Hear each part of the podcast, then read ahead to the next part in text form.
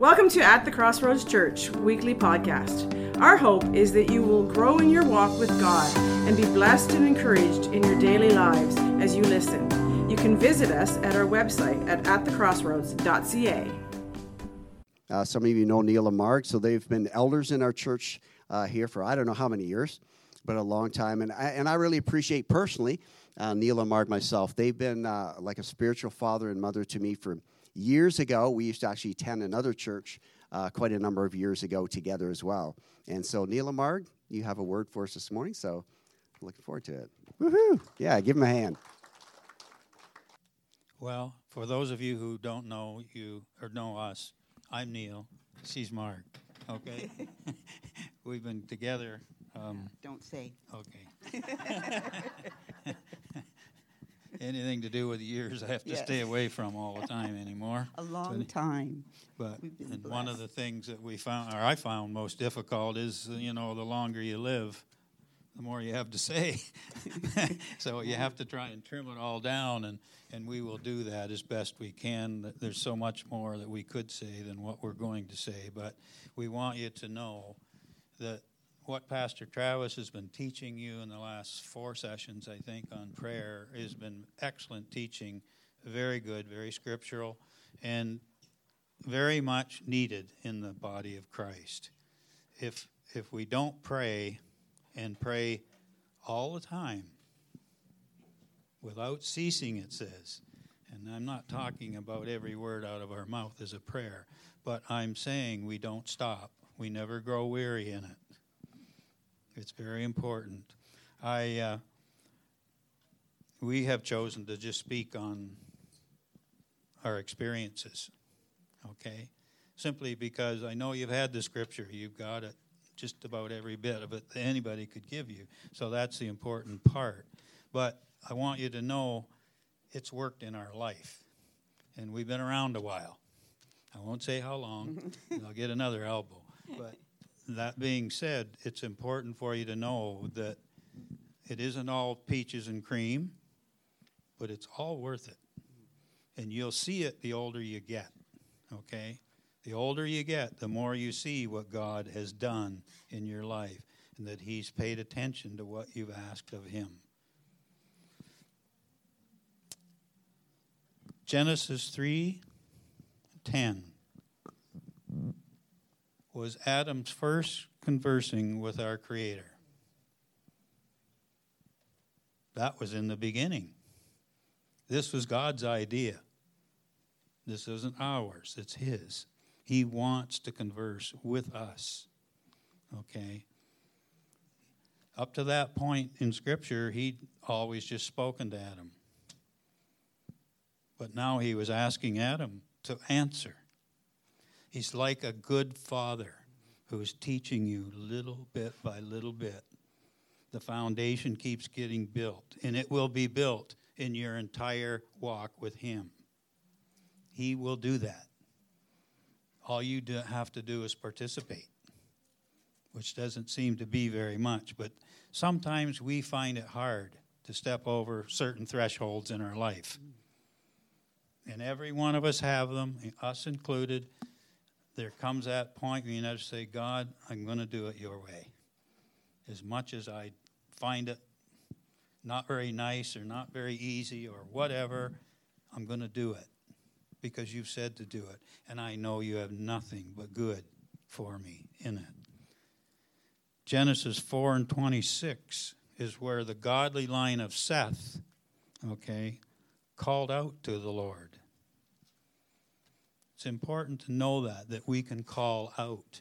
Up to then, they hadn't called out to God, they'd communicated with Him. But they hadn't called out to Him. Prayer is important. It's a calling out. It's important for you to know that in your hour of need. Call out. And it can be a small need, it doesn't have to be some magna, magnificent big thing. Okay? It's important because you need to know He's with you. You need to have that security. And then the days ahead, we are all going to need that as much as we love one another and we hold one another up, we're going to need to know He's got it. And He's got it for us. It's very important. And the way you get that is to recognize the little things that He's doing all the time in your life. And when you talk to Him, look for the answer. And it might not look like what you expect it to, okay? But it's still Him, and it's still Him answering, and it's still for your benefit, okay? That's how I knew God, okay? Just the way Adam did in the beginning. I just conversed with Him. Psalm 68 and 5 was my verse all my life and even to today. He would be a father of the fatherless, a defender of the widows. I was fatherless. My mother was a widow. Okay? I'll tell you, you don't if if you've been in that situation, you know that you're you're standing on quicksand all you don't really know who you are. Your father is very important in your life. Very, very important. He's the stake that, that you walk around. He's always there. He was always there for me. And I, I never understood that. It was him that produced it in me. It wasn't me. I mean, I didn't even know who he was. My, fa- my mother was Catholic and married a Protestant. They put her out of the church. She couldn't attend church in those days. So there was no church in my life until I joined the church myself. Okay? So it's important for you to know that I didn't understand much of anything. And some of you don't always understand until you start reading the Word of God and start letting the Spirit of God work in you. That's how I understood God was by the Spirit working in me to know Him. Didn't mean I knew all the scriptures or anything like that. It's got nothing to do with it. I just knew He was there. And when I would ask Him a question, it didn't have to be a need in the sense of, of uh, something critical but just something about life. I'd ask him about it, and he would show me. Years later, I'd find it in the Word of God. Okay, so I know it was him that was teaching me. He was being a father to the fatherless. He's faithful when we're not, when we don't even understand. He's faithful. He's always with us. If we just acknowledge, just ask him, which is all I did. You see, because I knew the Word of God said that he was a father to the fatherless, so I'm going to believe it. I've believed it ever since because he's proven it over and over and over and over again. It's important. And we see so many that come and go through here that have no parents, some parents, parents that haven't helped them very much. We need to be a father to the fatherless in his place when we can be. Do what we can. We'll never be God, and we'll never be their biological father, but we can be a spiritual father to them. And that's important to know that we do not hedge back from that. It's hard sometimes because sometimes things aren't very lovely, but you still got to step into it. Do what you can because God will provide. He became a constant through my day and for years. I can remember I used to, I don't know, I was about 14. I used to plow for a couple farmers near the edge of town. I used to go out after school or on Saturdays. And one farmer had a field that was had quicksand in it. And it was uh, rather difficult if you got near dusk. You didn't just know where the boils were. Um, but I dropped in one one night, and one wheel's completely gone. You know, there's really no way out of it. I tried. I spun and I did all kinds of things, whatever I could do. But when you're in quicksand, it doesn't move anywhere. There's no solid footing at all. And I said, Lord, you got to help me with this. I'm 40 minutes from anywhere just to get to some kind of help. And he just said, try again. He was teaching me something. Don't give up, keep trying. But the important lesson was speak to me in between. That's the important lesson. And you know, when I got on that tractor and I wound her wide open and I popped her and it bounced out of there like a cannon shot it out of that hole, right up on solid ground. And I thought, Thank you, Lord. I know that was you because I tried and tried and tried in my own strength, my own understanding, and nothing happened. Those are dear lessons because they're from the Father in heaven. Those are very dear lessons because they solidify you and Him in that relationship. And that's what that did for me. And I do that time and time and time again because there was no one else. My mother was a dear mother and she worked hard and she worked all the time. That was a problem. I never had anybody at home. But that's okay. I knew she was doing it for me.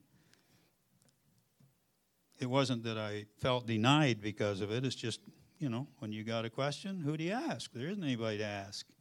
And I, I always went to my Heavenly Father. So it's important to know that prayer is that conversation with Him. There's different types of prayer, don't get me wrong. It isn't the only style. I'm not saying that. But it's where you begin, it's where you build the foundation for further prayer that comes. Because there's a lot more He's got in store for us. I don't want you to mistake what I had with the Lord, my Father in heaven, as the born again experience. That's not what that is. Okay? Jesus is the born again experience. But I knew my Creator. I knew my Heavenly Father. I knew that He was real. And guess what? Who He points you to? Jesus. Okay? So it, it's a growing process, and this life with Him is a growing process. Never ever think it stops.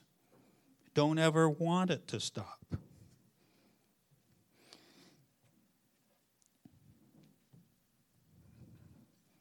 Well, He's very, very present in a time of need, but He's very present anyway. Okay? I talk to the Lord just like he's on my shoulder. Just because he's my heavenly father. And if I were if I had a, a natural father, biological father that I worked beside, that's how I would treat him, wouldn't I? I'd just speak to him if I had something to joke about or if I had something to ask him or it doesn't matter. We converse because we relate. That's what's so important with Jesus, too. So, God, my Father, is very much in my life all my young years. I wasn't always with Him, but He was always with me. And I want you to know that, even though you think you've walked a long distance from Him, He's right there. He's just waiting for you to see your need of Him.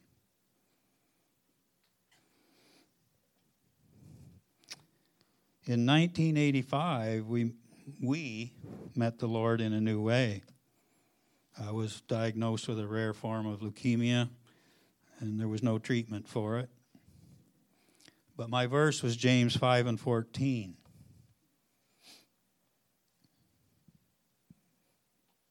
I'm sure you've all read that at some point in time.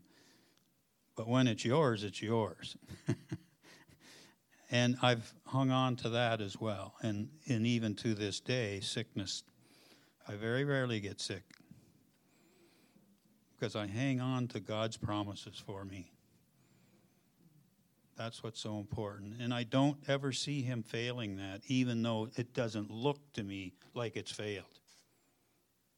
Sometimes we look with our natural eyes and it looks like failure is there. It's not. Hang in there.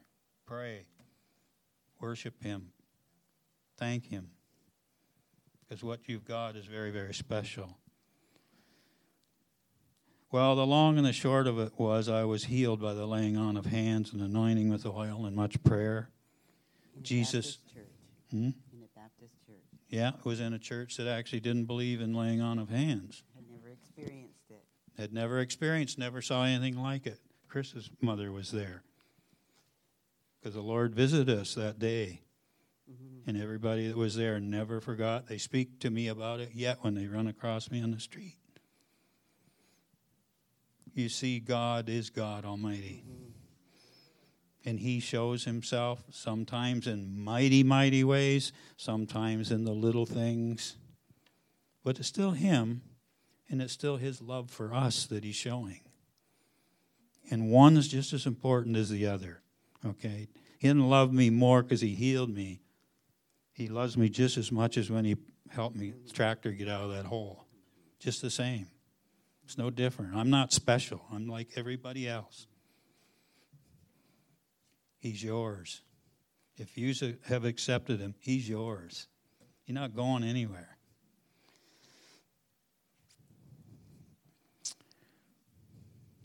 Jesus met me in my hour of need because that was a, a, a, very difficult need because I had a young family, I had a wife, and we lived here in the east where we had no family. Either one of us didn't have any family at all other than ourselves. So there, mm. it was the church family that came around me. Um, I just want to interject here. Um, during that service, uh, when they did the laying, anointing with oil and laying on of hands, it didn't depend on the elders that were called because, um, or on the pastor, but uh, they just obeyed the scripture. Mm-hmm. If any among you are sick, let them call for the elders and uh, he, they will anoint him with oil and pray over him, and, and forgive, and the Lord will hear and forgive his sin and will heal him. And when they did that, uh, I was sitting like in the first or second row, and a beautiful light, Holy Spirit came into that little Baptist church in Brighton. Just a beautiful glow, and Neil was covered with the glow. Uh, that was my first. I'm a Pentecostal, raised a Pentecostal, but um, that was my first real intimate experience of actually seeing Holy Spirit.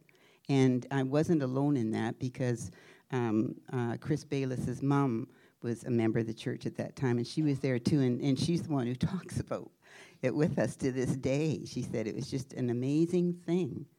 So continue, dear. okay. So this is when I five more minutes. This is when I realized what Jesus did for me and that he heals and so much more. The scripture was so clear. This is when I gave my heart to Jesus, and that means all of me. And I started to attend church regularly and studied the Word.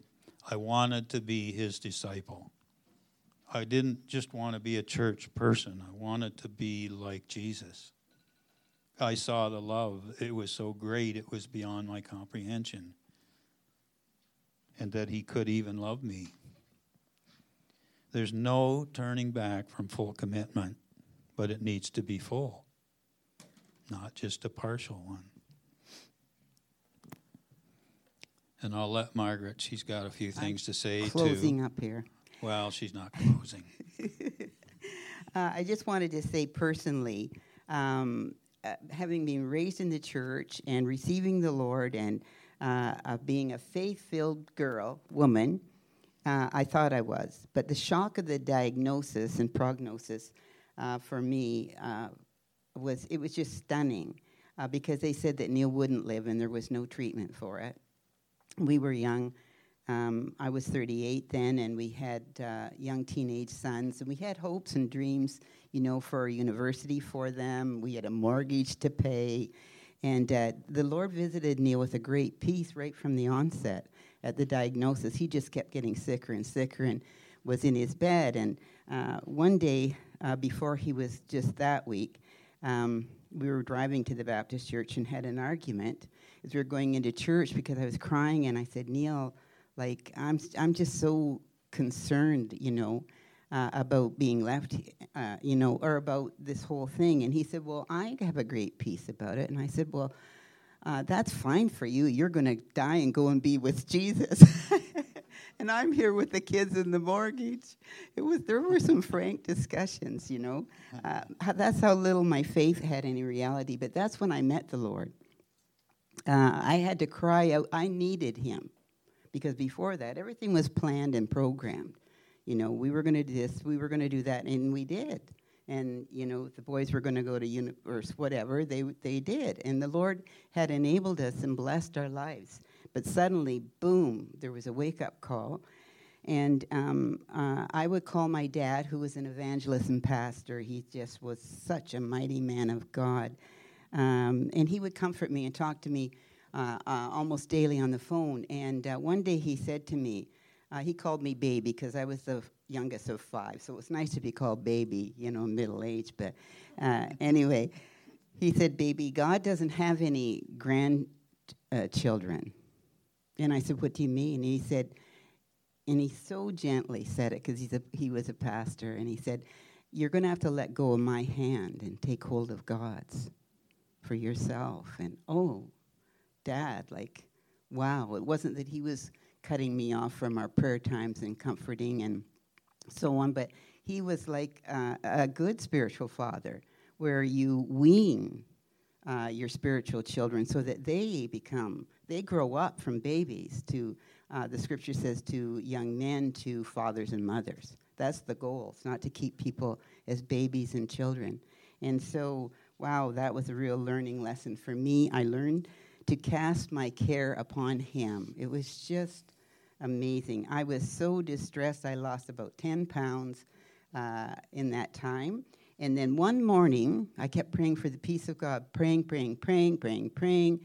And then one morning, and it would I would wake up every morning at four, and there'd be just a dread on my heart. And the first thing I would think is Neil's dying. Neil's dying. It was just fear, fear, fear. And one morning I woke up and it was eight o'clock, and I looked at my watch and I thought that can't be right. So I got up and checked another clock, and it was eight because I'd been waking up at four every morning. And anyway, I went and got in the shower, and got got out of the shower, and I looked at my watch again. It's eight thirty. Like Where's the fear? And I, God had just sovereignly visited me with his peace. And I was at peace, the same as Neil. He's so good. So I just say that to tell you it doesn't depend on you and the amount of your praying, as Neil said, and the amount of our works. It's God. You know, He is carefully um, weaning us, He's carefully growing us up, maturing us to, to build our faith and trust. And I just wanted to say, as I learned to cast my care on him, 1 Peter 5 and 7 said, um, I cast my care on him because he cares for me. It's as simple as that. I put my cares in that. Uh, that casting your cares there is as to roll off. That's the meaning of, of the casting your cares. You just, and so I did. I learned that. And Dad taught me that. He said, just kneel by your bed and roll off whatever it is. The scripture says to leave behind uh, every weight and the sin that does so easily beset us. And that's the same thing, that we just roll it off onto God. It's not just, you know, this or that, it's rolling it off onto God and learning to roll that off and then accepting His help and His peace. And um, I learned that scripture, it's experiential for me. Uh, be anxious for nothing, but in everything with prayer, with supplication, with thanksgiving let your request be made known to God. And the peace of God that passes all understanding will guard your heart and your mind. And that word guard there means as to garrison. It's like a fortress around your mind against the tormenting darts of the enemy. And so that but you have to start at being anxious for nothing, but in everything there's steps to there.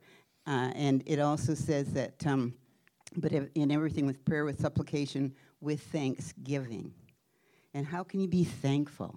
How can you be thankful that your uh, husband has said that he's going to die and so on? We'll have to have a, se- a section I two. didn't say that, by the way. I didn't say I was going to die. no, he never did. Yeah, uh, but uh, we'll have to talk about that another time because the Lord just re- just he was a miracle man uh, down in uh, Kingston, and he's known. The doctor said, "Can I?" Uh, I she's a, a, a, scientist, or, and she spoke around the world uh, because his leukemia was hairy cell and very rare. There was only like um, uh, two other cases that they knew of. And she said, Can I study you? I have a live patient. I've studied this for years, just out of uh, bone marrow cells but she said uh, to have a live patient, and Neil said sure. So anyway, at the end of this, after chemotherapy and so on, uh, they pronounced him healed, and um, uh, uh he did uh, come. The cancer did come back in eight years, but uh, and I was so disappointed. Like you know, we had declared him healed, believe him healed, but the Lord just took us a little farther on our journey, and we had the same. Um, doctor, and uh, uh, he went through chemo again. And uh, because he had uh, he talked to the Lord about that, and it was an experimental chemo because there had been no medicine, and so Neil was willing to be a guinea pig after he prayed, and the Lord said, "Go through this because I want to use it to bless many." Neil didn't share that, so um, anyway, uh, long story short, uh, the Lord miraculously healed him, and the second time after his chemo, um, the doctor had said, uh, you know, you are going to be so sick, we're taking your blood right down to nothing, and it could be a cold that will kill you. It won't be the cancer. They just wiped him right out. And we said, no, we're not receiving that. And, and she just looked at us, and I just put my hand back down. And uh, anyway, we had to go back in a week to check his blood and she come running out of her, her, office into the waiting room yelling and waving her papers and just it, it, she was such a composed doctor. And she says you're healed neil. You're healed. Come into my office come into my office. We went in to her office and she said it's impossible. She said it's not possible. Do you mind if we take more blood work from you? Because she couldn't believe she thought the blood work had, had to have had a mix up in the lab at kingston and they do it instantly there. So he said, sure. So they took more blood. And they came back, the results came back in about uh, half an hour, and same thing. He was healed, you know. And so it was just amazing. Yeah, praise God. Mm-hmm. So I'm going to end with that. Yeah. Um, I just wanted to uh, end with that. Um, old Neil, you wanted to, to end with that. Oh, well, as I say, our our by, byword is push. Uh, pray until something happens. Yeah. Pray without ceasing, the word says. And it's important for you to not grow weary in well doing. And it's easy to grow weary in well doing. We do become weak in some of these things. We say, well, what's the use? I've been doing this for 10 years. Well, I'll tell you, I've been praying for a number of people, including my own family, for a long over 10 years. And I'm still praying because I believe God to restore all of my children to where they were originally. Right, John? We don't give up. We walk in the Word of God because His Word is perfect and it's true. It's not for me to say how that's going to happen as much as I'd love to be able to do that. It's not for me to say that. Is it time? Yes. It's time. Eh? well, we've prayed for many, many people for deliverance from evil mm. spirits, alcohol, drug use, etc., and some have been healed and some not yet. Sometimes it takes a while. It's amazing just how God works sometimes, but He knows the end from the beginning. He knows what it's going to take because his, his, his healing isn't about just the healing, it's a complete healing in the person that's, that's the work on. But that's also for me to not grow weary in it. That's a part of my healing to be like him, you see. So don't do that. Our own prayers have not been answered in every case by any stretch. But we continue to pray because we believe God. Push, push. I couldn't find my hat. I got a push hat, but I couldn't find it this morning. Please be encouraged to look to the Lord for His perfect timing. Don't become discouraged. He, Hebrews 10 and 23. It's very, very important because discouragement does take a lot of the Christian church out of the um, action that God mm-hmm. wants to perform. And that isn't what He wants. He'll still perform it. He wants you to finish the job with Him. He wants to do it with us, just as He did in Genesis. He spoke to us, and then He asked us to participate. It's the same thing today. And we have a lot of teaching that Adam didn't have. Mm-hmm. Okay? We have a lot of things in our life that some of the our forefathers did not have, but they believed. They believed. And that's what we need to learn to do in the Church of Jesus Christ today, is to believe him for what he has said. Well, we will change it up a little bit because Margaret didn't get to say much this morning, and that's not like She's her. So we want to give her that opportunity. But I just um, wanted you to know that we love you all. We don't even know you all, but we love you. And it comes, it takes a few years to come to that in our life, to love people without knowing them. Uh, but God is faithful and He teaches us because He does know us all and He does love us all. So uh, we've chosen to speak uh, this morning on our experiences regarding prayer, um, simply because we all need encouragement. And you've had good teaching for four weeks on prayer. Mm-hmm. It's all scriptural and it's all good, and it's something you need to know, learn, and, and understand. But you also need to understand the experiences that go along with it because that's what makes it real for all of us. Not my experience in your life, but your experience in your life and recognizing that it's God, it's God's hand is very, very important. And and sometimes we don't recognize it. Sometimes we don't look. And uh, but anyway, He's faithful when we're not.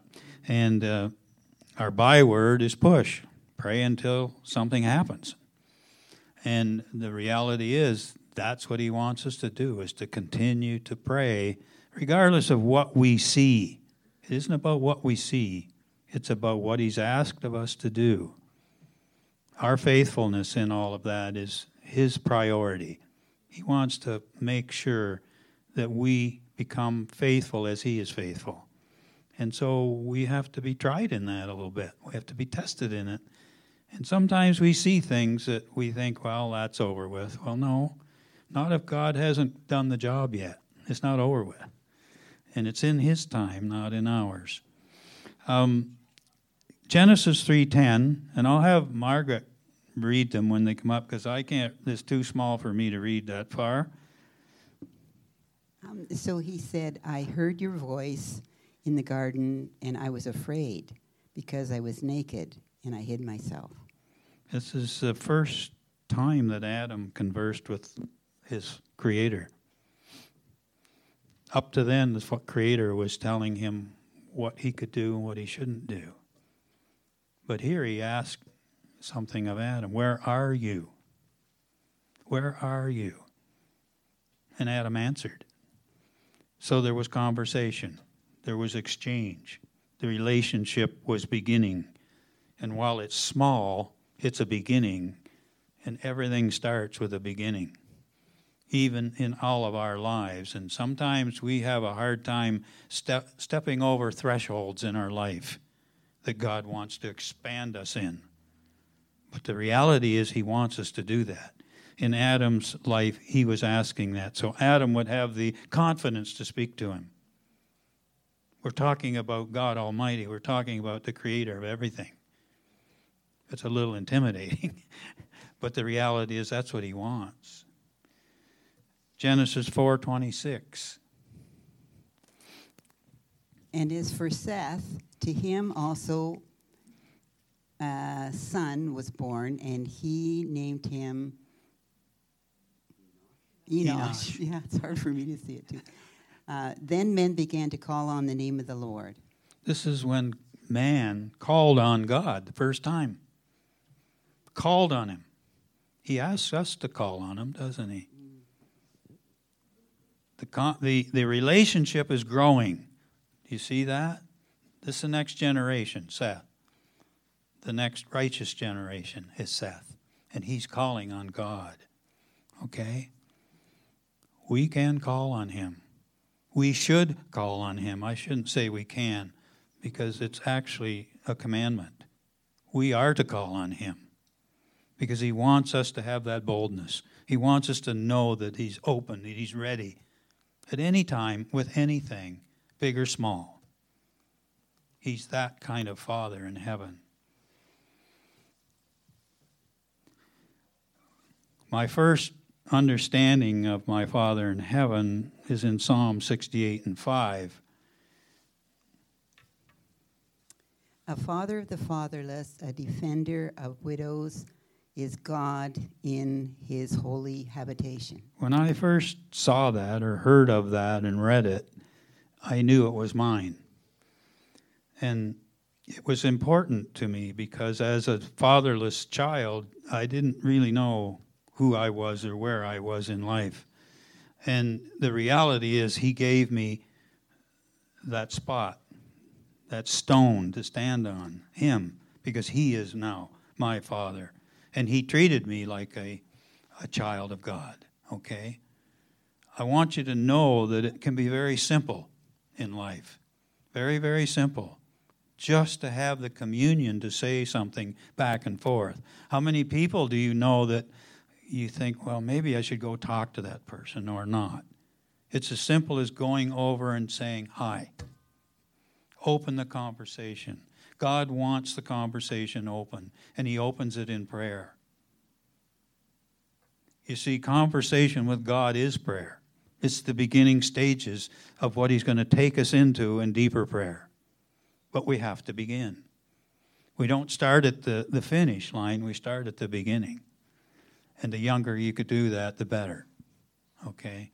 He's here, He's with us, He lives right beside us all the time. He's ready to hear our call. And that's my testimony that He was always with me. He was a constant with me, year in and year out, day in and day out, even when I wasn't with Him. He was with me. He's faithful. He is a good, good father. And that relationship started to grow. And I, I want you to understand how simple it is. It doesn't have to be some magnanimous thing, it's simply a relationship. How many people do you have that relationship with? You just can't hardly wait to see them again, to talk again. That's our relationship with our God. And He wants that. He has that desire in His heart for us.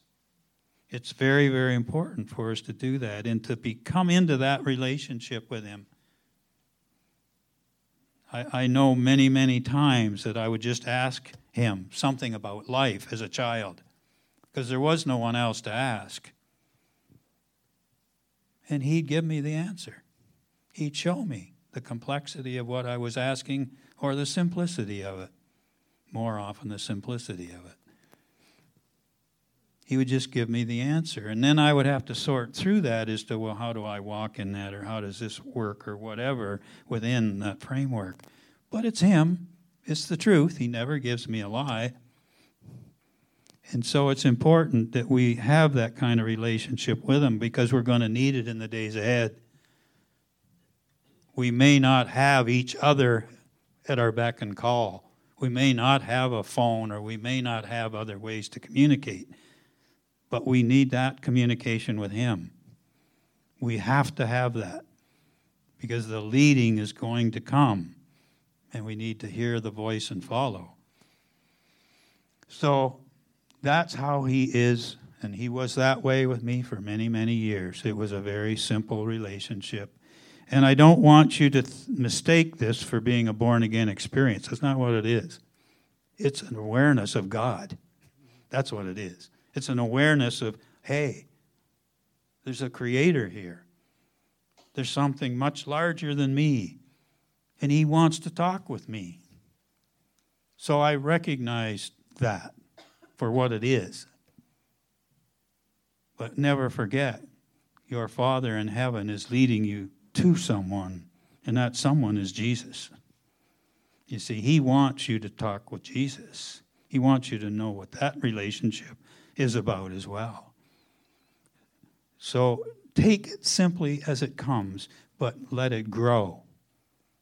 Continue to grow in God and a mustard seed size, okay. But it will become a tree. Believe me, because he says it will. It's his word that comes true, that's, that's going to accomplish everything it's sent forward to.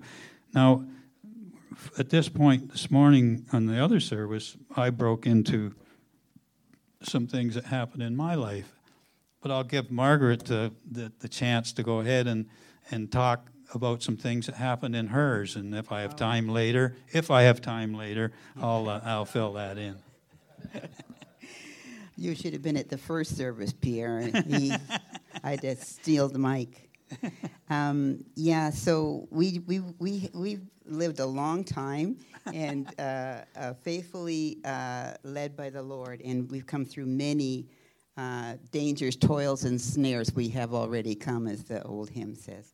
And, uh, and talking to you, a few of you at break, you have too. Yep. Ours are just ours, and yours are yours. But the Lord is faithful, and He's brought us through so many things.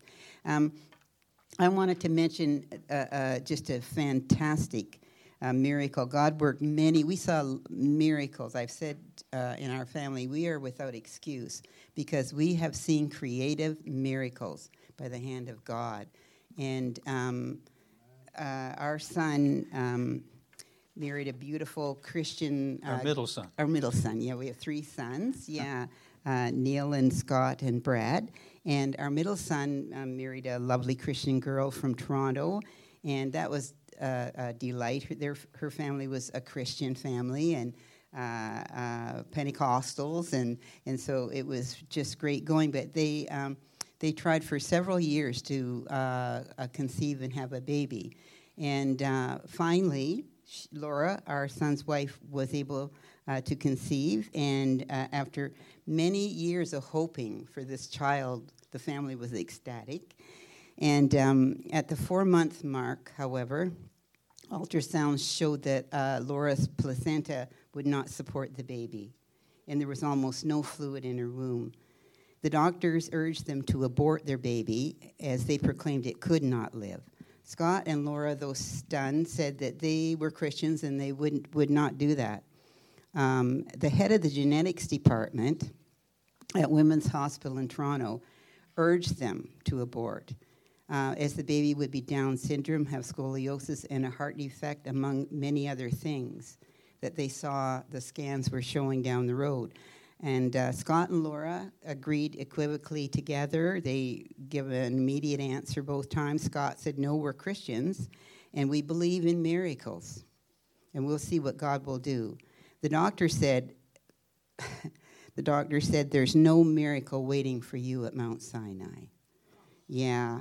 Um, Scott was able, it was the grace of God really uh, on the, in that phone call, Scott said, uh, because he realized that um, because they had been at Women's Hospital, um, so there's a, a group of uh, uh, OB-GYNs, they call them, uh, obstetricians and so on, and uh, this doctor, uh, they they had uh, diagnosed Laura at um, uh, Mount Sinai, and um, then they sent her over to Women's Hospital because there was not um, um a bed for the baby in the intensive care for uh, extremely preemies, and so they sent her on over, and so there was a little bit of of a competition, it seemed, amongst uh, the doctors. Um, that's why the doctor made that remark. There's no, because she uh, didn't come back to Women's Hospital. Um, they chose to stay at Mount Sinai because it's a, a, Jewish hospital. I mean, it's got a background in that. And uh, they felt the comfort of the Lord there, you know, where they didn't. They, women, they're both, all of them are so excellent, but um, they just felt Mount Sinai was where they were to stay. stay. Anyway, they did not accept the word from the doctor. Um, and uh, the doctor said, when your son is born, um, he heard that Laura was going to carry, and the doctor had a change of heart because Scott said to him on the phone, he said, um, I don't know what the doctor's name was, but he said, um, uh, please understand us. We don't think that the doctor over at the other hospital is better than the team that you have at your hospital. It's not about that. It's just that my wife felt comfortable at Mount Sinai. So we want that for her, but we esteem you highly. And that other doctor uh, backed right down and he said uh, he was uh, gracious and even though he had said this baby cannot live uh, because there's never been one recorded um, in North America or England that has lived as a dry pregnancy, they called it. So the doctor said, When your son is born, will you bring him here to see me? Because I have never met a miracle. And that actually happened. Both sides of the family and our church families took to prayer. Peter was there at that time as well. And uh, our pastor's wife felt led of the Lord um, uh, to bring Hannah's prayer forward that for this baby I have prayed, and the Lord has heard my request. She brought that prophetic word at the altar as we were all standing praying over this baby. Uh, we saw the Lord's hand move in amazing ways, and miracle after miracle unfolded before our eyes. As the placenta failed, a little pocket of fluid came in and remained around Owen's face. That's our grandson, Owen. Um, just enough to sustain his life. Owen Andrew Dick was born at 26 weeks at 2.2 pounds, and that was 23 years ago. Owen was a medical study uh, in the genetic departments in Toronto uh, from the people who had urged them to abort. And they uh, all there was a team, and they asked if they could follow Owen's develop throughout uh, his first 18 years. So they did. Uh, for the year while the pregnancy took place, the Lord led Neil and I to fast one meal a day and pray. What a precious time that was. I just want to encourage you. Um, there's the Lord really meets us uh, uh, during a fast. I find it hard to fast, and so does Neil. but uh, uh, we've done a fair bit of fasting over the years because we meet the Lord, and it works. God hears. There's just some barriers that are taken, fleshly barriers, away when when we fast. We felt the Lord so close. At birth, uh, Owen had a brain bleed, and the pediatric neurologist uh, uh, did all kinds of tests, and they said he would never walk. He would be uh, totally paralyzed down his left side. And uh, again, we did not accept that. Um, that diagnosis. My father, that I spoke about in the earlier service, a pastor, evangelist, and prophet, uh, lived with us the last 10 years of our life. And what a his life. Pre- his life, yeah, not ours. What a precious time that was. And we went into him and told him the news uh, because he followed along with all that was happening in the family. And uh, that the doctors had said that this baby will do all this and he will, will not live, he will die. And and uh, we just gathered in uh, uh, to the war room in Dad's uh, sanctuary. He called the lovely big bedroom, and uh, I remember we were kneeling down, and Dad was in his lazy boy chair, and he just called out, Father God, in the mighty name of Jesus. And brought our request before the throne. And, uh, and God moved, God heard, and He answered all of our various prayers. Uh, at Owen's one year checkup, the team's, team of specialists were all there because they were all studying him. Owen could pull himself up um, on, on, things and stand, stand on to and hanging on to something he could stand. The neurologist said, who had said he would never be able to walk, this is the, this is the Lord, entered the room late for the meeting. All the other specialists were there. She was about five minutes late. She came rushing in. And as she did, Owen turned and looked at her and took his first steps towards her. And Laura said that uh, the doctor got right down to meet him like this, as Owen was toddling towards her, and she says, What do we have here? She, they, the doctors were just amazed. I could go on and on about our miracle grandson, but we say all these things to encourage you all to pray without ceasing. And though things look impossible, remember we serve the God of the impossible. My dad, long gone on to his reward, used to say, You will never know the God of the impossible until you are in an impossible situation. That's when you meet him. We all want to know this great and mighty and powerful miracle working God. But as Neil uh, intimated in the first service, there are things that the Lord leads us through. And I know many of you here this morning have been, through uh, different things. So we know God is that great and faithful God. And my dad's uh, other motto was Luke 18 1. Uh, that men ought always to pray and not faint. He would say that to me. I'm, I'm the youngest of five, and he called me baby. That was so lovely to be called baby in middle life and later. And uh, uh, that was him. We would go into uh, the war room, and, and uh, Peter's been in there. and, uh, and anyway, Grandpa would, uh, would uh, pray. He was such a man of prayer. I went in one day, uh, just as an aside, and I said, Oh, uh, how are you this morning? He had his private time. He tithed his time. So 2.4 hours a day, he read his Bible and prayed. So we didn't be bothering Grandpa during that 2.4 hours, but after that, he was free, except for emergencies you could break in. But um, I said, What are you doing today, Dad, in your prayer time? And he said, I'm just praying for that spirit of murder that I see over the 401 in the Belleville area. And he's been right because there's been a number of crashes in that Belleville area. Anyway, I could go on and on about all these things, but uh, I just want to remind you that we do serve the God of the impossible. And He is an ever working God, He's never changing. Jesus is the same yesterday, today, and forever. Uh, so, uh, and Hebrews 4:16, I love this this verse. This is my dad uh, for sure. Let us come boldly to the throne of grace that we may obtain mercy and find grace. Uh, that we, uh, yeah, that we may obtain mercy and find grace to help in the time of need. Isn't that come boldly, as yes. Neil has said? Into the throne of grace. Isn't that great that we have access?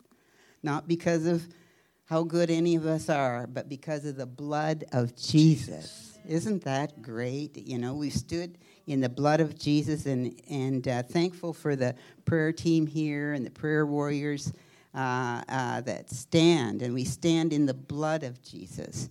That's the power. Um, so um, we've learned to ask largely of the Lord. That's something my dad taught me. He said, Ask largely of the Lord.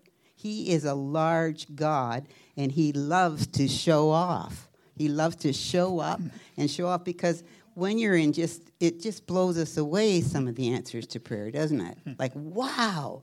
And, and where was my faith? You know, you get that call on something that you've been praying, praying, praying for, having you say, What? Almost in disbelief. You know, you've been praying for that thing, and he doesn't. He, he doesn't mind. He knows. He remembers that we're just flesh.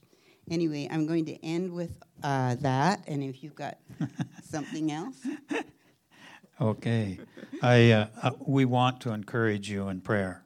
It's very, very important. It's a foundational truth. It's the first truth God taught His people, His creation, the very first one.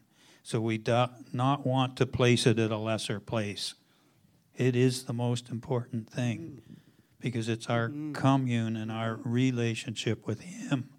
That's so important. And I could go on and on and on. You know, when you get to be our age, there's a lot of things that God's done. Uh, but, you know, time doesn't permit it. And I wish Shirley was in the first service because she was she was a at present at the first at the uh, Baptist, Church, the Baptist Church when he was anointed with oil and prayed over for the leukemia. So yeah. you see, God knows. And the reality is that's another testimony. It's just a different testimony, but it's it's miraculous too. But it's different. And it's personal for me, of course, and my wife. But the reality is is that God is teaching us to pray. And when we've done all we stand mm-hmm. praying. I'll add that. That's not what the scripture says, but we stand. And part of that standing is praying. Okay? And it's important for us in these days, in these times, because there's many, many things going on that we don't understand. Many, many things going on we don't even know are going on. But they're going on, and the enemy's at work. Believe me, he's very much at work. But the reality is, God is much more mm-hmm. at work. And, ha- and He is victorious. Mm-hmm. He's already victorious. It's Hallelujah. so we want you to know that, and maybe sometime we'll talk about some of the other things. Peter and I, we went through a hurricane in an airplane together. Like it was kind of interesting, that's quite interesting actually. that's, but a, that's another. But the reality is, in praying for a woman that was pregnant in the jungle, lost many, well, lost all of her children, I guess, prior to that. Um, and we all got together and prayed for her. She had that child. Yeah, the you baby know, lived. The yeah. baby lived. And the reality is, is that God knows and He hears and He's with us. And sometimes He's with us when we think He shouldn't be, but He is. He loves us. He loves us with an unfailing love. Thank you for listening. We hope that you enjoyed our message. If you are in the Quinte West area, we would love to have you visit us on Sunday morning at 24 Dundas Street West, Trenton, Ontario. Check out our service times on our website at atthecrossroads.ca.